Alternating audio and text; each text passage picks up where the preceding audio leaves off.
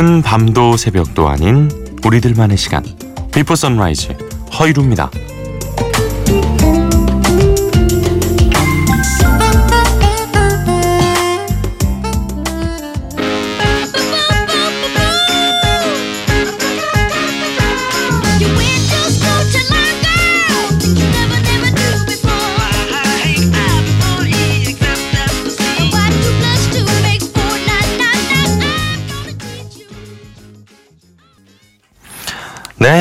아 그냥 뭐 듣는 순간 첫 소절에서 저도 모르게 아빠 미소를 짓게 됩니다.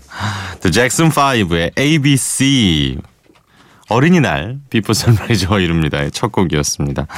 마이클 잭슨의 어린 시절 목소리를 들을 수가 있었는데요. 아 진짜 난 사람은 난 사람이네요. 예, 어렸을 때부터 뭐 형들을 모두 제압하는 이런 가창력까지 어, 아이 목소리인데 정말 애가 부른 것 같지는 않은 네, The Jackson 5의 ABC였습니다. 자 오늘도 이렇게 한 시간 동안 여러분과 함께 합니다. 짧은 건 50원 긴 건 100원의 정보 이용료가 있는 샵 8000번 문자 있고요.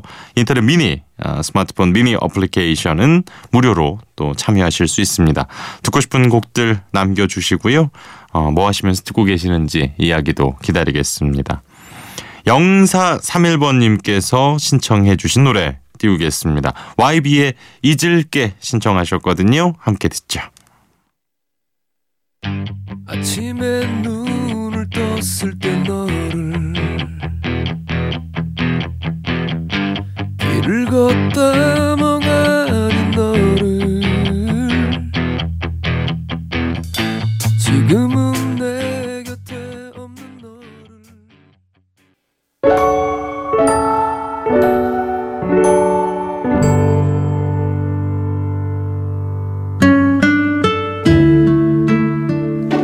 다른 사람의 말보다 자신의 목소리에 귀를 기울이세요. 그럼 모든 것을 이겨낼 수 있습니다.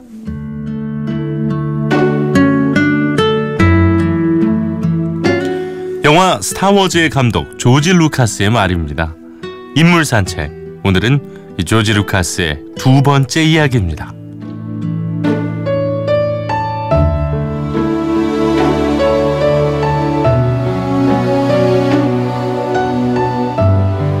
야, 너는 커서 성공하긴 글러먹었어. 조지 루카스가 어린 시절 아버지에게 참 많이 들었던 말이라고 합니다. 아버지의 눈엔 아들이 공부에는 통 관심이 없고 맨날 이 엉뚱한 짓만 하고 다니는 것처럼 보였던 건데요. 아버지가 말하는 엉뚱한 짓이라는 건 대개 이런 것들이었습니다. 만화책, 또 주말에 텔레비전에서 해주는 공상과학 영화, 특히 이 텔레비전 영화가 문제였어요. 그의 집은 너무 가난해 집에 텔레비전이 없었는데 그러다 보니 매일 밖으로 놔두는 겁니다. 좋아하는 공상과학 영화가 방송되는 날이면 이 텔레비전이 있는 친구 집에 놀러 가서 영화가 끝날 때까지 꼼짝 않고 그 앞에 앉아 있곤 했거든요. 친구 엄마가 아우 이제 그만 너희 집 가서 숙제해. 아무리 눈치를 주고 찬소리를 해도 못 들은 척 버티는 통에 이 집 저 집에서 꾸지람을 듣기 일쑤였습니다.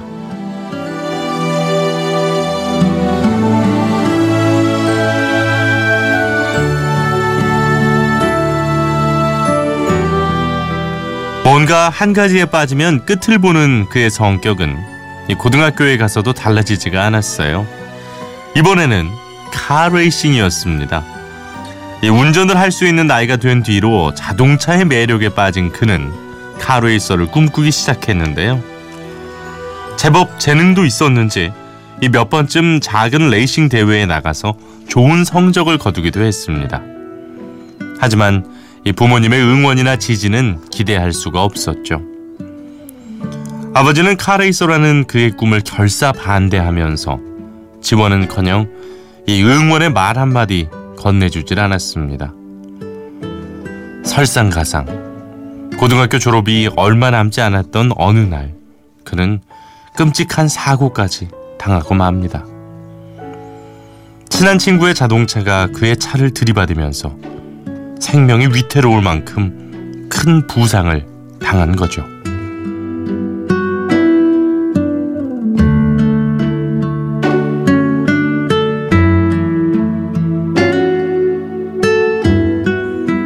교통사고를 당해 병원에 입원해 있는 동안 조지 루카스는 처음으로 자신의 인생과 미래에 대해 진지하게 생각을 했다고 합니다. 아, 내 꿈은 오로지 카레이서뿐이었는데 이제 뭘 하면서 살아야 하지? 고민은 날로 커졌지만 답은 쉽게 찾을 수가 없었어요. 그런데 어느 날 한 친구가 입원해 있는 그를 병문안 와서 농담처럼 그러는 겁니다. 야, 너도 나랑 같이 남캘리포니아 대학 가자. 아니 거기에 영화랑 영상에 대해 배우는 과정이 있는데 아 진짜 쉽대. 조금만 배우면 누구나 다 알 수 있대네. 아, 순간 그의 입에서는 자기도 모르게 좋아 하는 대답이 튀어나왔습니다. 어린 시절 친구 집에서 이 눈치를 보며 봤던 재밌는 영화들이 빠르게 머릿속을 스쳐 지나갔죠. 대학에 간다고 하면 이번엔 아버지도 날 조금 믿어주지 않을까? 조지 루카스에게 영화는 그렇게 우연처럼 찾아왔습니다.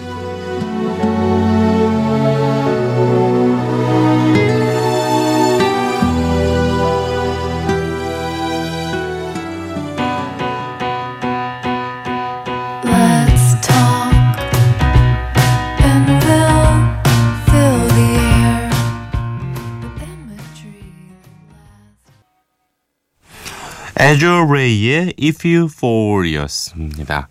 Azure라는 단어가 이제 쪽빛을 뜻하는 그런 단어인데요. 뭐 정말 이름처럼 네, 청량한 그런 음색이군요. 아, 조지 루카스 이야기 두 번째를 전하면서 저는 무엇보다도 이 생각이 들었습니다. 그 친구 엄마가 얼마나 싫었겠어요. 그러니까 얘 때문에 우리 애도 공부를 안 하고 숙제를 안 하니 얼마나 싫었겠냐고요. 그런데 나중에 조지 루카스가 스타워즈로 정말 빵 뜨고 나서 우리 애가 어렸을 때부터 루카스 감독이랑 친구였잖아. 분명히 이러셨을 것 같다는 생각이 들면서 아 되게 약간 이제 집에서도 그렇고 고등학교 때도 그렇고 아 조지 루카스 감독도 얘 내 친구라는 얘기 진짜 많이 들었겠구나라는 생각을 문득 문득 해봤습니다. 아 근데 정말 이렇게 운명이 있나 봐요. 네 운명처럼 영화를 만나게 된 조지 루카스의 그 마지막 이야기 내일 이어드리겠습니다. 내일도 함께 해주시고요. 어, 정세영 씨. 재취업을 준비하고 있는데 잘 안 돼서 하루하루 지쳐갑니다. 머리어 캐리의 히어로 신청합니다. 하셨습니다. 음, 어떤 쪽 일을 좀 알아보고 계실까요? 좀 잘 됐으면 좋겠는데 요즘 다들 어, 취업이 참 쉽지가 않습니다. 그렇죠? 좋은 결과 응원합니다. 이 노래 들으시면 좀 더 기분이 나겠죠? 마리아 캐리의 히어로. 어, 그 사실 이 노래 가사가 영웅이라는 게 뭐 어디 있는 게 아니라 우리 안에 내재돼 있다라는 가사잖아요.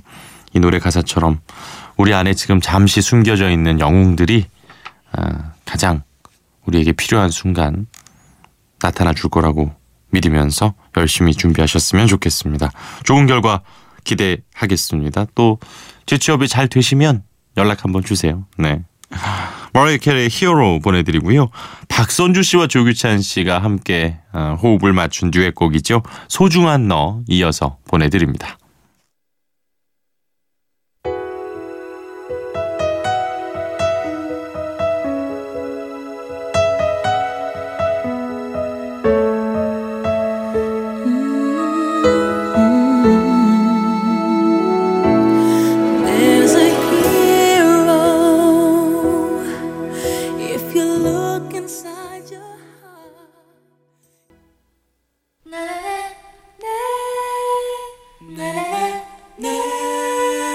너무나 투명한 너의 하얀 미소에 나는 사랑을 느꼈어 네, 아, 따라라따.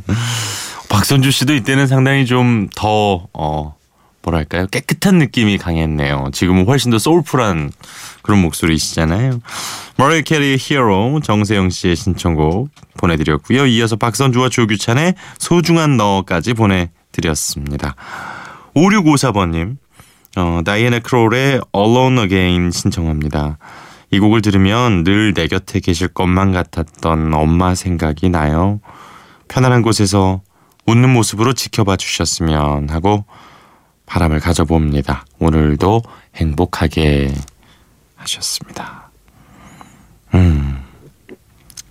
참 엄마 얘기는 언제 어디서나 하더라도 좀 뭉클뭉클해요. 네. 그래요. 이 노래 지금 바로 보내드리겠습니다. 어머니가 아마도 계속 이렇게 웃으면서 우리 5654번님 지켜주실 거예요. 네. 다이애나 크롤이 불렀어요. 피처링은 마이클 부블레고요. Alone Again 지금 보내드리겠습니다.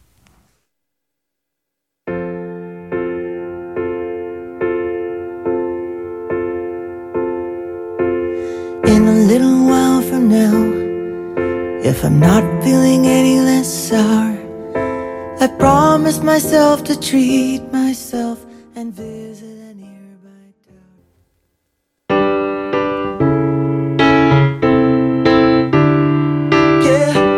모두가 아는 노래, 나만 아는 노래. 이 노래 유명해지지 않았음에 이 노래 어제부터 사흘 동안 아, MBC에서 라디오 DJ로 활동하고 있는 뮤지션들의 음악들 들어봅니다. 오늘은요. MBC 표준 FM에서 저녁 8시부터 10시까지 원더풀 라디오를 진행하고 계시지요. 어, 앉아있기도 힘들다는 컨셉으로 방송을 하고 계시는 김태원 씨가 이끄는 밴드 부활에 대해서 이야기를 해볼까 합니다.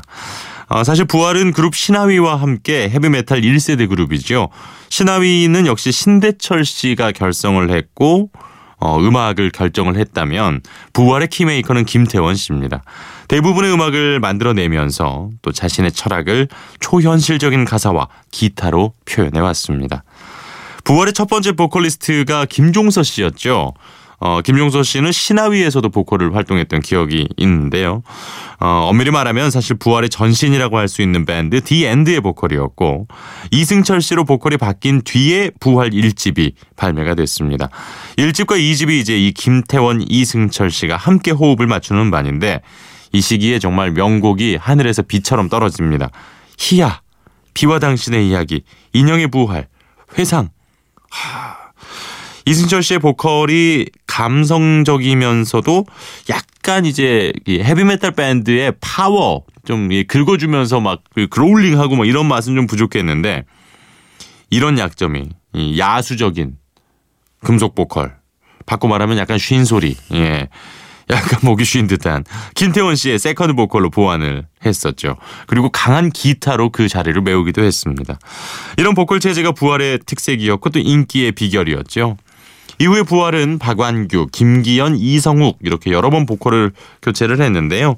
팬들이 계속 어쨌든 이 이승철 씨와 김태원 씨의 만남을 원했고 2002년에 이 14년 만에 이승철 씨가 부활에 되돌아와 정말 명발라드죠. Never Ending Story를 발표를 했습니다. 아, 한 번의 짧은 만남이었지만 오랜만에 한 무대에서는 이 김태원 씨와 이승철 씨의 모습에 많은 이들이 열광하기도 했습니다. 오늘은 대표곡과 숨은 명곡 대신에 이 부활의 대표적인 두 보컬이자 상반된 스타일이었던 두 분의 목소리를 이어서 들어보면 어떨까요? 아, 감성적인 미성의 이승철 씨 그리고 이 파워풀한 목소리의 박완규 씨인데요.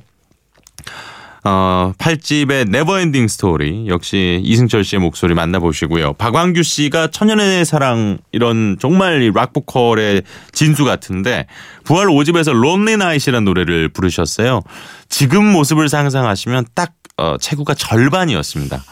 정말 깡마른 그런 스타일로 엄청난 고음을 쫙쫙쫙쫙 뽑아냈었는데 한번 들어보시죠. 부활의 Never Ending Story 그리고 Lonely Night.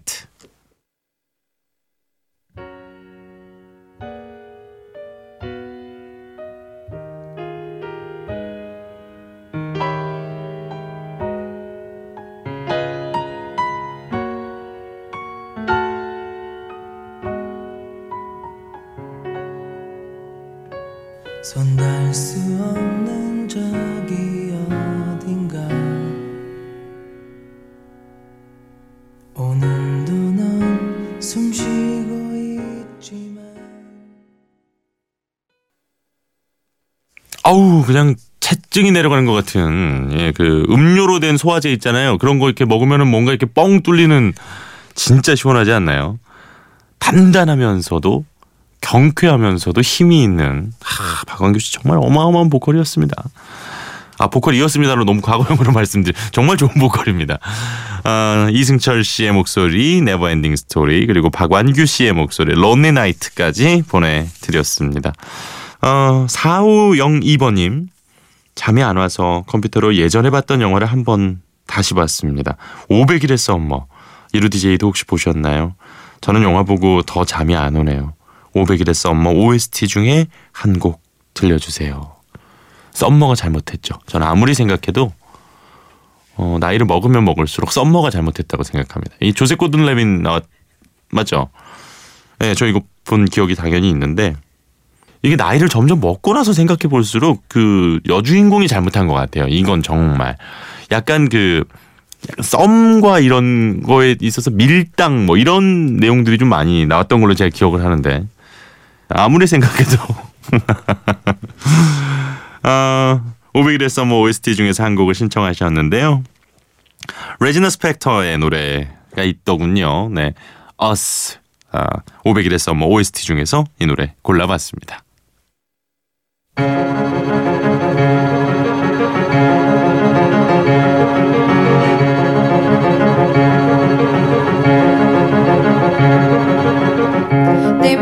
A statue of us and put it on a mountain top. 레지나 스펙터의 Us 보내드렸습니다. 영화 500일의 썸머 어, OST였어요. 안 그래도 노래 나가는 동안 계속 장수현 PD와 어, 조이 디 샤넬이라는 배우였죠. 여자 주인공이 어, 정말 사랑스러운데 진짜 나쁜 것 같다고 둘이 저와 의견 일치를 받았습니다. 아, 백재순 씨 오늘 우리 아이들과 소풍 간다고 김밥 산다고 이렇게 일찍 일어나 버렸어요 하셨습니다. 그러니까 우리 어렸을 때 저도 늘 엄마가 싸주는 김밥 이게 그렇게 일찍 일어나서 준비해야 되는 걸 그때는 몰랐죠. 어, 어떻게 보면 당연하다고 생각을 했고 참 나이를 먹을수록 이렇게 감사할 일들이 많다는 걸 또 한 번 느낍니다. 오늘 마지막 곡은 음, 좀 발랄발랄한 비치보이스의 커커모 준비를 했습니다. 이 노래 띄워드리면서 네 저는 내일 이 시간 이곳에서 또 기다리고 있겠습니다. 오늘도 함께해 주셔서 고맙습니다. 허이루였어요.